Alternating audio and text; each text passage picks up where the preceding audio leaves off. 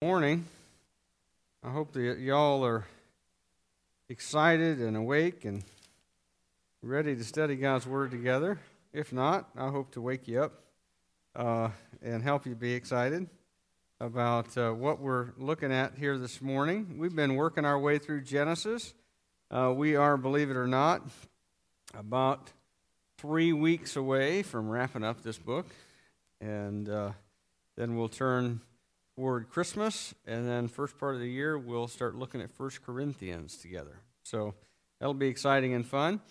Uh, and what we've seen is this: is that um, you know, as we picked our way through through uh, the book of Genesis, we've seen various stories. You know, first the story of how the world came into existence and how sin entered into the world and and how God dealt with that, and then the rise of nations, and how God's judgment came again on the nations because they were sinful through the flood, and then the spreading out of nations from Noah and his family uh, once again, and then God choosing one man to be founder of a new nation, a special people that would be his own possession, and to whom he would give a land, and to whom he would reveal himself and through whom the Messiah would come. And that was Abraham. We looked at Abraham and his whole story and all of its ups and its downs and its, uh, and its great triumphs and blessings from God, and also Abraham's sin and how he wandered at points away from God and made uh, terrible decisions and, and awful choices that had repercussions for generations afterward. And then we looked at his son Isaac, and, and then we looked at Jacob, and, and we and Jacob is really interesting because he is a deeply flawed man who makes some very deeply flawed sinful choices that have repercussions later in not only his life but the lives of other people around him and part of his family. And and then we look at his sons, Joseph and his brothers, uh, all these sons that result from Jacob's four wives, which he was about three too many. Um, should not have had that many wives, and it resulted in all kinds of issues. Anytime you have a polygamous situation like that, you have a mess, and that's what it proved to be in Jacob's life. And you see how Jacob and his Jacob's sons eventually start dividing against themselves, and they sell one of them into slavery and you shift then away from Jacob and you look at just the boys and how is there going to be reconciliation and reunion because one of them is off in Egypt as a slave initially and then as ruler. And this week, what we're looking at is how Jacob's story, he's now an old man, very old, and Joseph's story reconnect. As Jacob finally makes his way down to Egypt to see the son that he thought was dead, that is now ruler in Egypt, just second only to the Pharaoh. And they're going to re, these stories are going to re intersect. Can you just imagine for a second what this must have been like? You know, Jacob is an old man. He's 130. He's very old.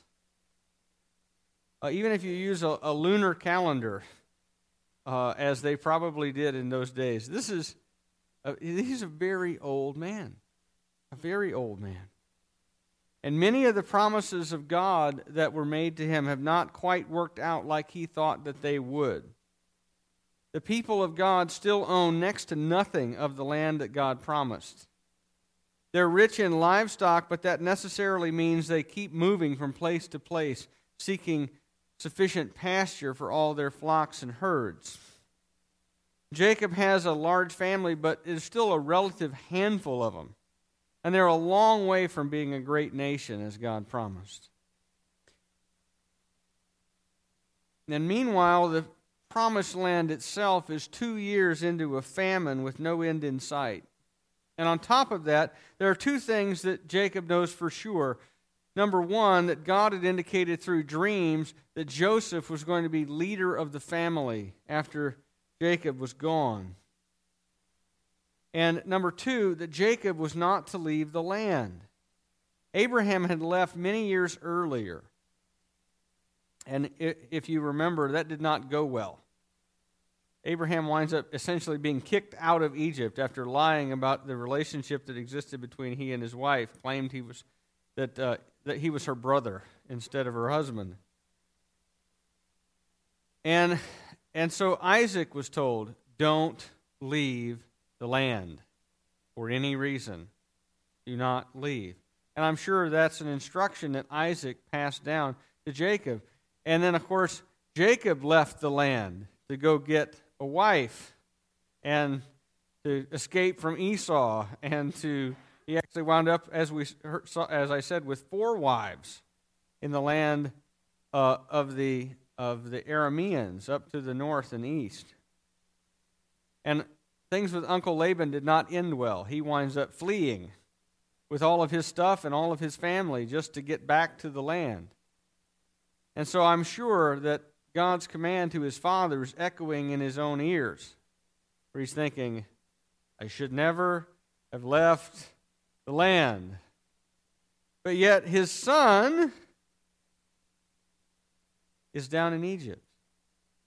And the only way to see him is to leave the promised land. And on top of that, he has no desire to go and to be anywhere outside of the promised land. The land is part of Jacob's identity in the same way that, you know, I don't know if you've, if you've um, been around farmers where there's a family farm that's been present in that family for generation and generation. Very often you can't buy it for any amount of money.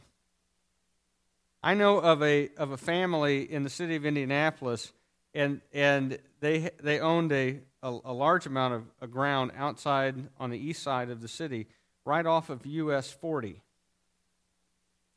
And they were offered. Are you ready for this? $55,000 per acre for 100 acres of their 1,000 acres. Just for the 100 acres on either side of US 40. And they turned them down. Now, if that had been mine, I would have said, I'll be happy to accept cash or certified check. okay?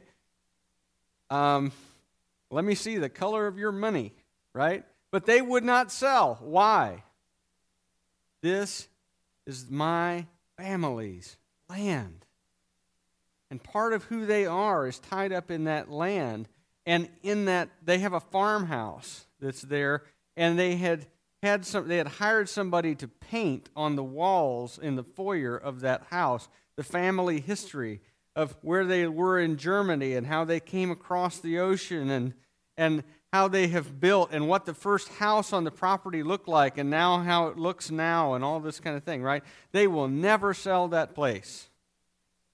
It will always be part of that family as long as the same kind of feeling obtains. Well, this is Jacob's feeling about leaving the land God promised. God promised this land to my grandfather every bit of it. From the Euphrates River to the river of Egypt, from the Jordan to the sea, every bit of it. And I don't have it all yet, but God promised it to us, and He's going to deliver, and it's mine. But He's got to leave the land because there's no other option if He wants to eat. And these two things are in tension because for 22 years, Jacob has believed that Joseph is dead. And now his other sons bring back word that not only is Joseph alive, but he is ruler of Egypt and in charge of distributing grain to starving people. And going to see him necessarily means leaving the land. And the question in Jacob's mind has got to be can, he, can I leave the land that God promised in order to be with the heir that God promised. And it seems like these two things are in tension. God promised me that Jacob that Joseph would be my heir, but God also promised me this land and I don't want to leave. He's not sure what to do, but his desire to see his boy before he dies overcomes his desire to be in the land. Let's see what happens. So Israel took his journey with all that he had and he came to Beersheba and offered sacrifices to the God of his father Isaac. And God spoke to Israel in visions of the night and said, Jacob, Jacob. And he said, Here am I. Then he said, I am God, the God of your father. Do not be afraid to go down to Egypt, for there I will make you into a great nation. I myself will go down with you to Egypt, and I will also bring you up again, and Joseph's hand shall close your eyes. Then Jacob set out from Beersheba. The sons of Israel carried Jacob their father, their little ones, and their wives in the wagons that Pharaoh had sent to carry him.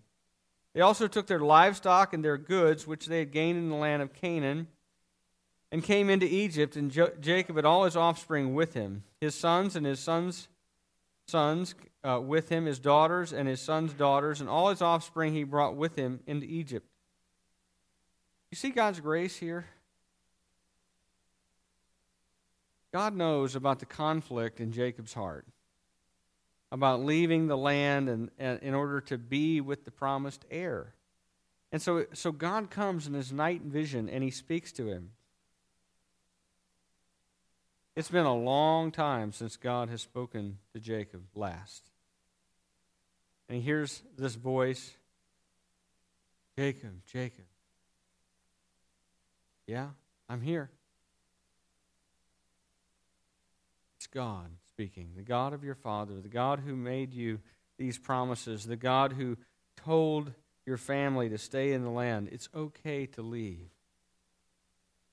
It's okay to leave because the place where you're going is the place where your big family is going to become the great nation that I promised to Abraham and to Isaac and to you.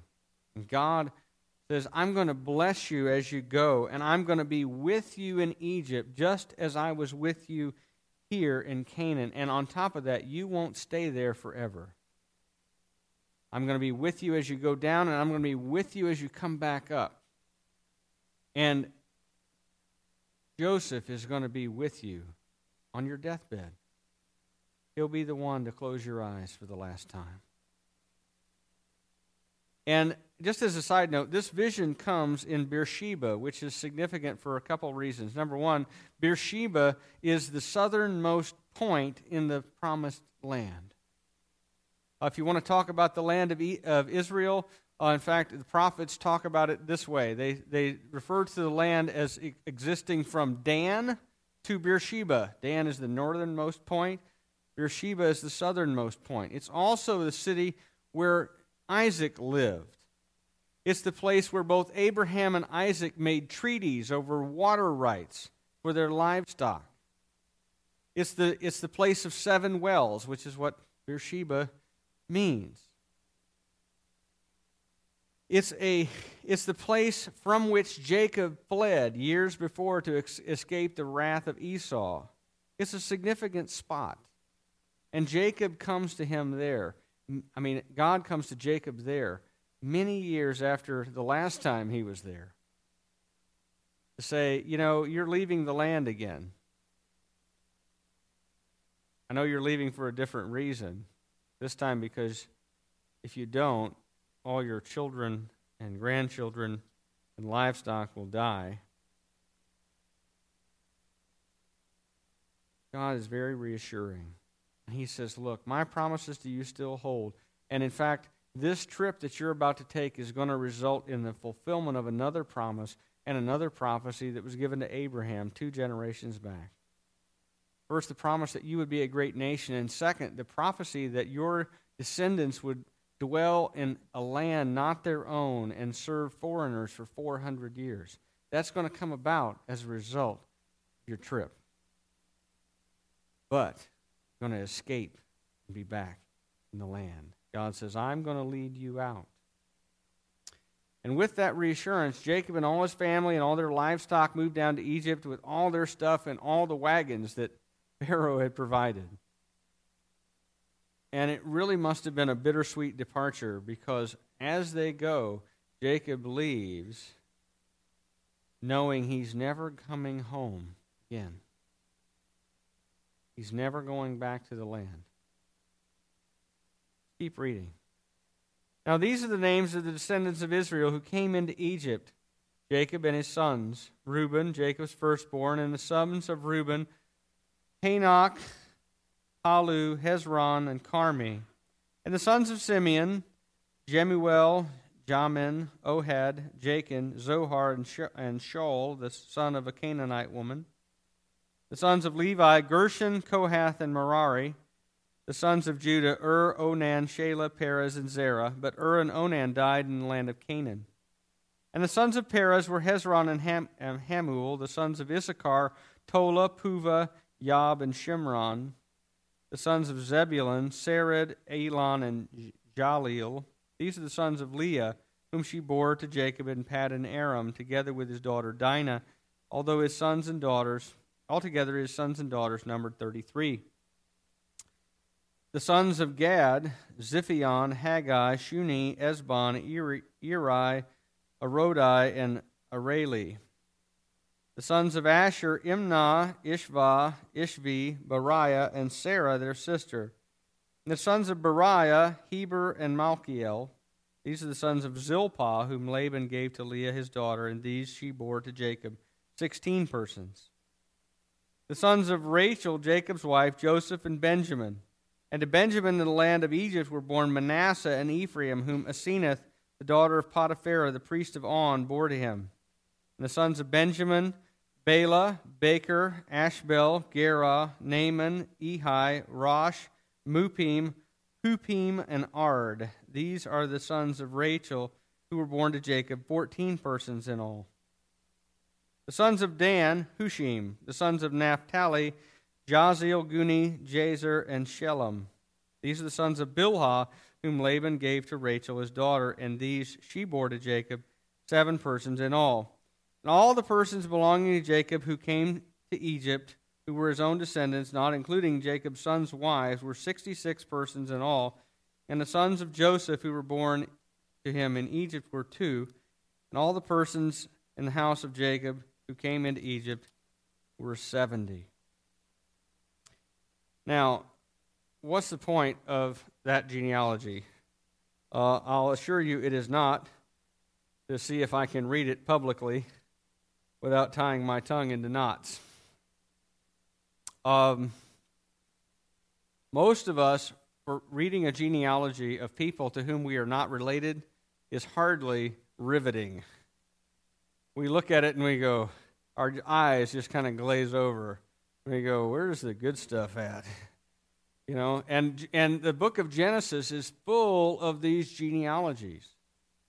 In fact, a lot of times people call them the begat chapters because of King James, you know. And so and so begat so and so and had other sons and daughters and he lived so many years and whatever right? And begat and begat and begat right? And and and people just kind of go what is what is why is this here? Well who is this blessing? But here's the deal. Every single one of these genealogies in, in the book of genesis has a purpose for being there. And the purpose is uh, for this one is so that God can have a reminder to his people look, I am in the process of fulfilling my promise to Abraham, to Isaac, and to Jacob of making a great nation of people. I am fulfilling my promise to Abraham, to Isaac, and to Jacob that we're going to have a great nation. Now, if you remember, how many sons does Abraham have? Two. Yes, Ishmael through the slave woman, Hagar. Bad idea. Uh, and then he also has Isaac with his legitimate wife, Sarah, who's 90 years old when she bears the boy, and Abraham is 100. Now, if you don't believe in miracles, that is one. Okay? This is not happening by normal means, under the normal processes of life. And yet, nevertheless, God enables them to have a child when they are well into their retirement years. But they only have the one boy that God regards as part of the, the line of promise. How about Isaac? Isaac's the child of promise. So you think, boy, this is when the promise is going to start being fulfilled. Great nation out of this guy. He has two boys by the same legitimate, godly wife, right? And you think, ah, twice as many as the old man. This is great. But how many count in the line of promise? One Jacob. And then you watch Jacob's life, and from beginning to end, it's a train wreck. Amen? I, I read a story one time about a guy who, um, in World War II fighter pilot, and he was in this P 51 Mustang. And these were a great airplane. They had a dive speed of about 450 miles per hour. Now, a modern, you know, supersonic jet would go a lot faster than that, but nevertheless, 450 is getting along pretty fast. And I guess, I've never been a pilot, but I guess one of the things that is a great rush is to come in really low right over the top of the trees. You know, like if you've ever seen Top Gun, you know, permission requested for flyby, right? And this guy is going over the jungle in his P 51, and he's cutting it right over the top of the trees and just, you know, just zinging it, okay? Got the throttle all the way in. And he says, I woke up hanging by my chute from the top of a tree because he did not see that right over the top of the jungle canopy was about a 20 foot limb sticking straight up. And he saw it right at impact. And he got thrown out of the airplane, was able to get his chute deployed, and was left hanging by one of these limbs. He says, and I look back on my life, and there was, yeah, I look back on the airplane, and there was a quarter mile of wreckage behind me. You know, he's lucky to be alive. And if you look back on Jacob's life, there's about a quarter of a mile of wreckage in Jacob's life.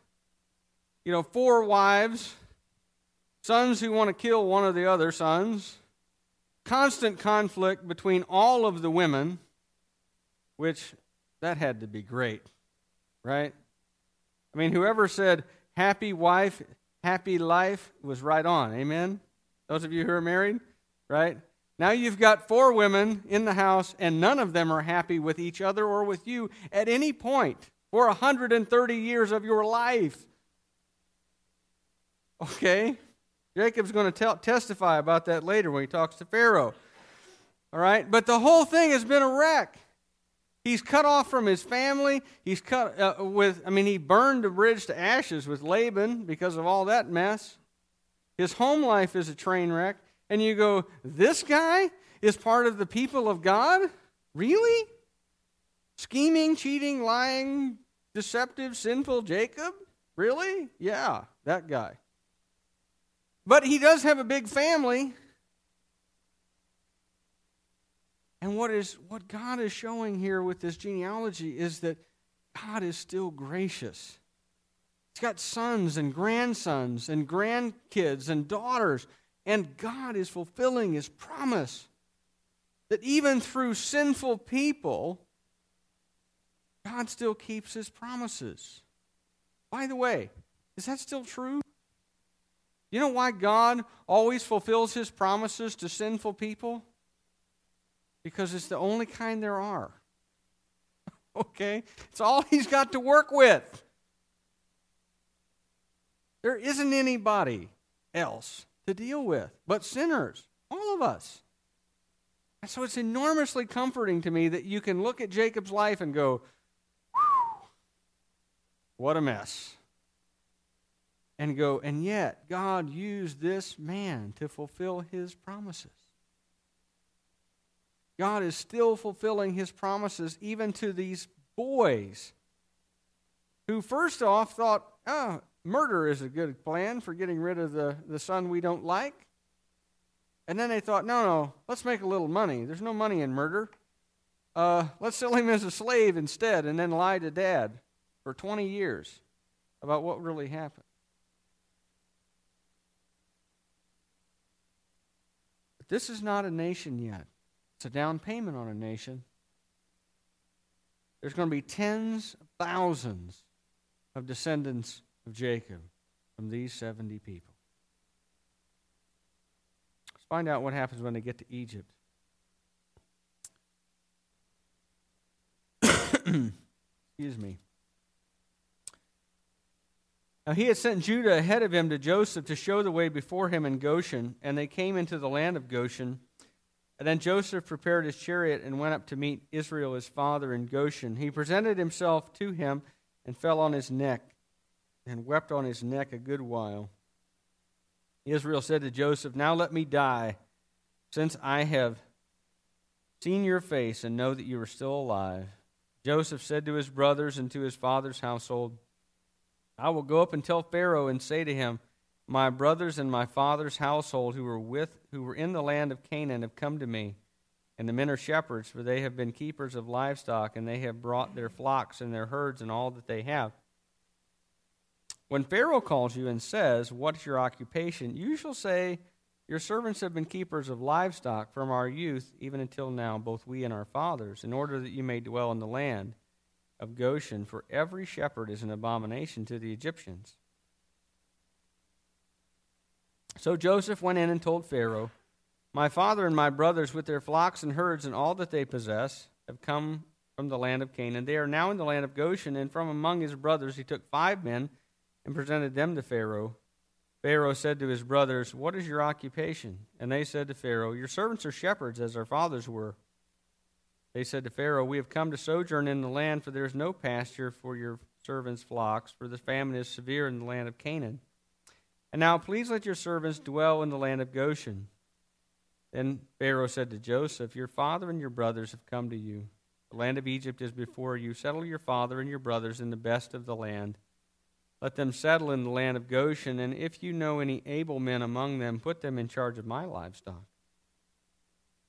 Then Joseph brought in Jacob his father and stood him before Pharaoh, and Jacob blessed Pharaoh.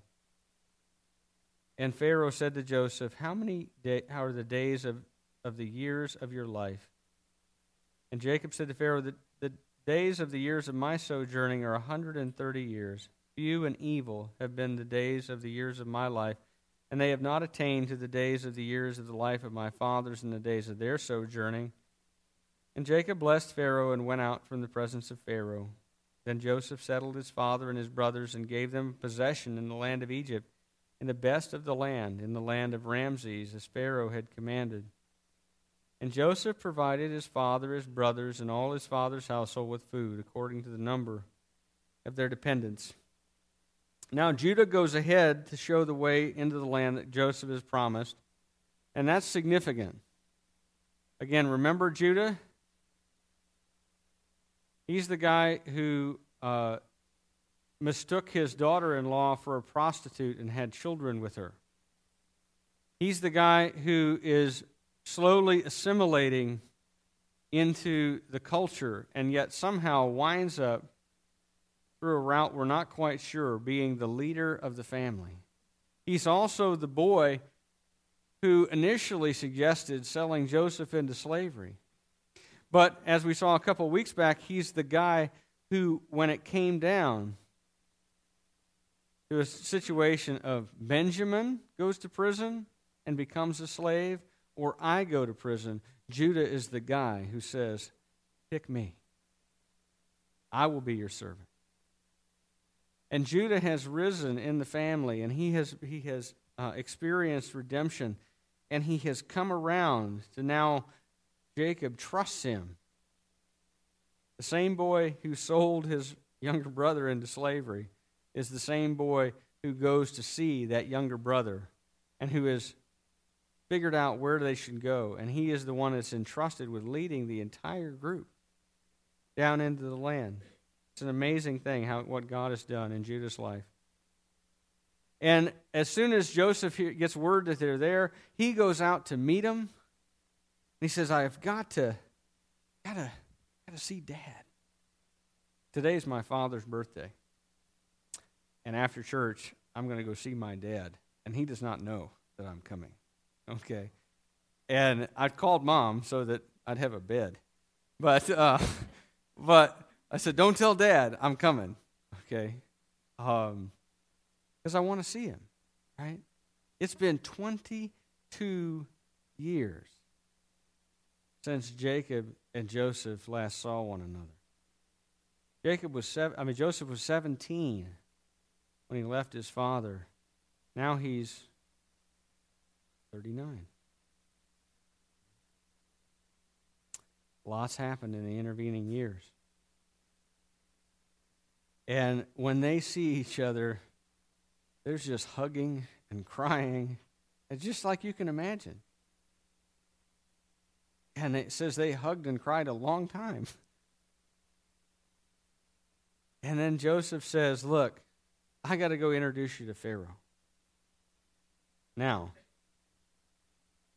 I'm going to try and get you into the land of Goshen, which is the best part of the land. Now, why, where's the land of Goshen? Um, the, the, the, the Nile River flows north to the Mediterranean Sea. Okay? Uh, different from the Mississippi, which flows south from Minnesota to New Orleans. Uh, the Nile River flows north out of the mountains in the south. And so Upper Egypt is to the south, and Lower Egypt is to the north. Okay, I know that seems backwards, but that's it's Lower Egypt is on the Mediterranean Sea. And there's this enormous delta that's down at the end. And that delta has all this silt that washes down to the to the mouth of the river. And there's and on top of that it's fresh water. And so there's just green, lush grass everywhere. That is the land of Goshen, down on the delta, where there's good cropland, where there's lots of grass for their livestock. It's the best part of the land. It's not dry and arid like everywhere else, it's green and lush. And Joseph says, Now look here. When Pharaoh asks you what your job is, tell him you're a rancher. Okay? Keepers of livestock. You're a rancher. Do not say you're a shepherd. Egyptians don't like shepherds. Don't mess this up for me. Okay? Don't mess this up for yourselves. Tell them you're a rancher. Tell them that you've been a rancher from your youth, just like your fathers before you were ranchers. Everybody got it? Okay, let's go see Pharaoh. So Joseph takes the family off to see Pharaoh, and he takes five of his brothers. I think he doesn't want to overwhelm Pharaoh with how many people we're really talking about. He's trying to get the best deal he can. And Pharaoh says, "Well, hi guys, uh, how you doing? Tell me about your occupation." And they all speak up and they go, "We're shepherds, just like our dads." and Joseph's sitting there going, "Palm, forehead. what are you doing, right?" And and yet, Pharaoh's very gracious to them. He honors their request. In fact, what's interesting is after he finds out that these guys are shepherds, notice he doesn't talk to them anymore. He only addresses Joseph. He says, Well, Joseph, uh, your brothers and your dad are here. Um, you know, you can settle them wherever you want, but the best of the land, as you know, is the land of Goshen. And also, if you if you have any of these guys that are you know have any intelligence at all about livestock, give them uh, give them my livestock to take care of as well. And then he meets Dad. Meets Dad, and and old old Jacob comes kind of tottering up. Pharaoh is probably quite young at this point, and he comes kind of tottering up. He's got a little staff, you know. He's 130 years old. Think about that. Uh, he's a tough old bird, but he's still probably pretty tottery at this point. And he blesses Pharaoh, and he says, and Pharaoh says, "Well, tell me about how old you are. You know, I mean, how old are you? You look like a look like a crocodile handbag on with legs. You know." And uh, and he says, he says, "Well, the days of the days of the years of my sojourning are 130, and few and evil have they been." And they've not been as long as the years of my fathers. And he's kind of depressive. Um, I'm old. My life has been a journey, it's been hard. And I think that's fair to say. You know, a lot of Jacob's difficulties are kind of self inflicted, as a lot of ours tend to be. Uh, but even with God's blessing, Jacob's life has been hard. And then he blesses Pharaoh again and, and he departs. And jo- Joseph is able to settle them in Goshen, and he provides for everything they need. Let me just tell you something that's important.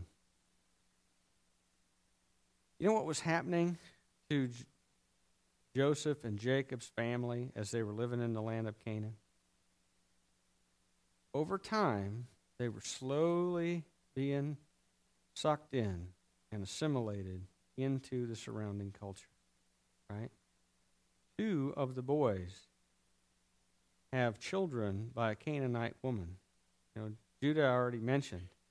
His, his oldest son married a Canaanite girl, and he was evil, and God put him to death. And so then his second son married the same woman, and he was evil, and God put him to death. And then he was afraid to have any of his other sons marry, uh, his final son marry her. Like, man, she's the black widow. I can't give him the last boy, give her the last boy. So she dresses up as a prostitute, and he sleeps with her and has two boys with her. They're assimilating into Canaanite culture. Simeon also has a son. If you read that genealogy, Simeon also has a son by a Canaanite girl. Dinah was raped by Canaanite people in the city of Shechem. And then Simeon and Levi decided they'd strap on swords, tell all the men of the city they had to get circumcised, and while they were still recovering from the surgery, they went through and killed them all. These are not the kind of things that the people of God are supposed to be doing. I think that's a safe statement. And they're slowly being assimilated into Canaanite culture. But what is their job? They're shepherds. What's the one thing an Egyptian can't deal with? Shepherd. So God takes his people out of the land of promise where they're being assimilated into the culture, and within a few generations, if they stayed there, they'd have just intermarried and disappeared as a distinct nation. And he puts them off by themselves in a little bitty spot in the midst of the one group of people who can't stand them because they are shepherds. He gives them a, a land to live in that's prosperous and where they're going to grow and, and experience great prosperity and wealth, and, and their flocks and herds are going to grow, and where they're going to grow into a big group of people. Tens of thousands of them are going to result within 400 years. Why are they able to do that? Because God put them in the best spot in the land of Egypt but he kept them isolated within the land of Egypt from everybody else because of their job. And what Joseph thought was a good idea don't tell them they're shepherds. They're too stupid to realize it's a dumb idea. But God uses even their stupidity to keep them protected. And aren't you glad? Aren't you glad? I am. Because if this group of people had disappeared, there is no Messiah. This is the most important family on the face of the earth. And without them, there is no redemption, there is no Messiah, there is no person descended from the right family who will redeem the world. God protects them. God is gracious, and He works even through their sin, even through their stupidity, even through a famine, even through slavery, even through prostitution, even through sin that is just unimaginable. God uses all of it to bring about his plan.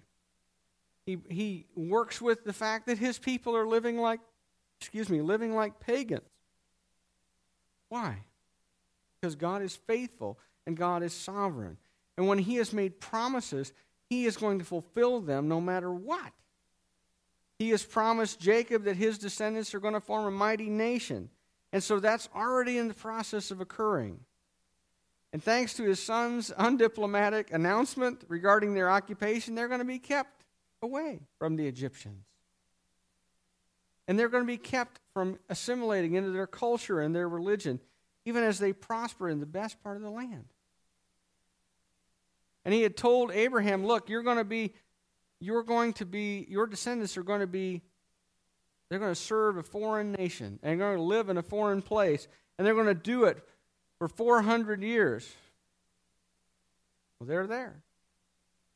God has kept his word. This is what's going to happen. And to the outside observer, maybe all this just seems like coincidence.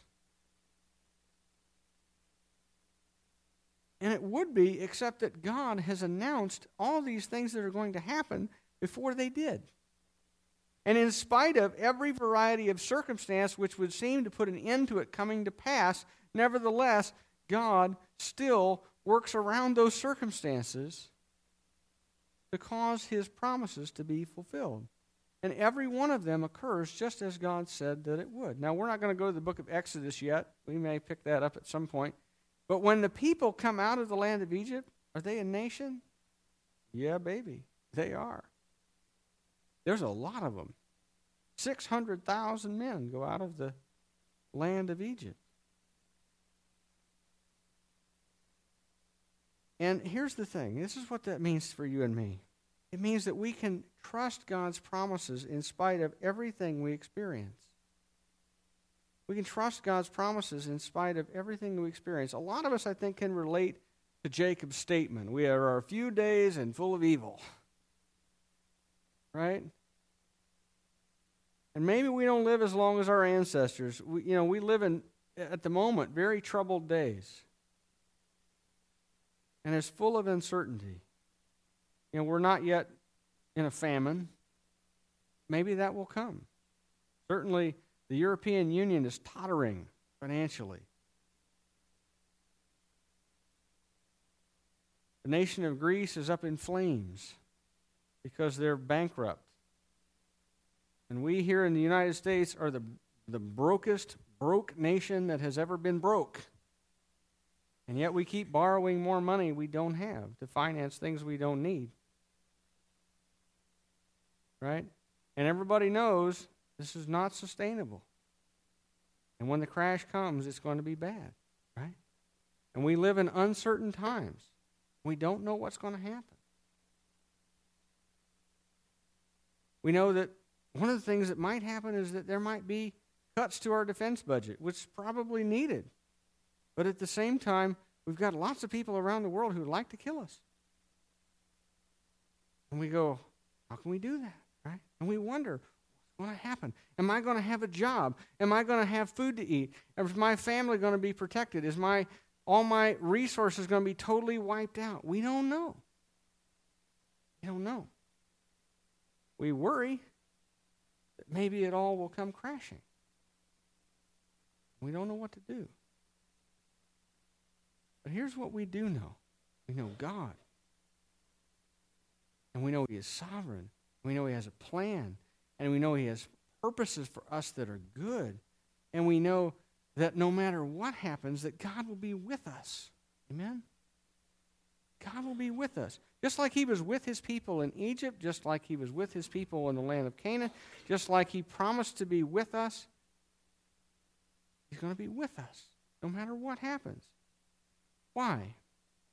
Because we have better promises even than Jacob. We may not be, each of us, patriarchs of a great nation, but you know what we are?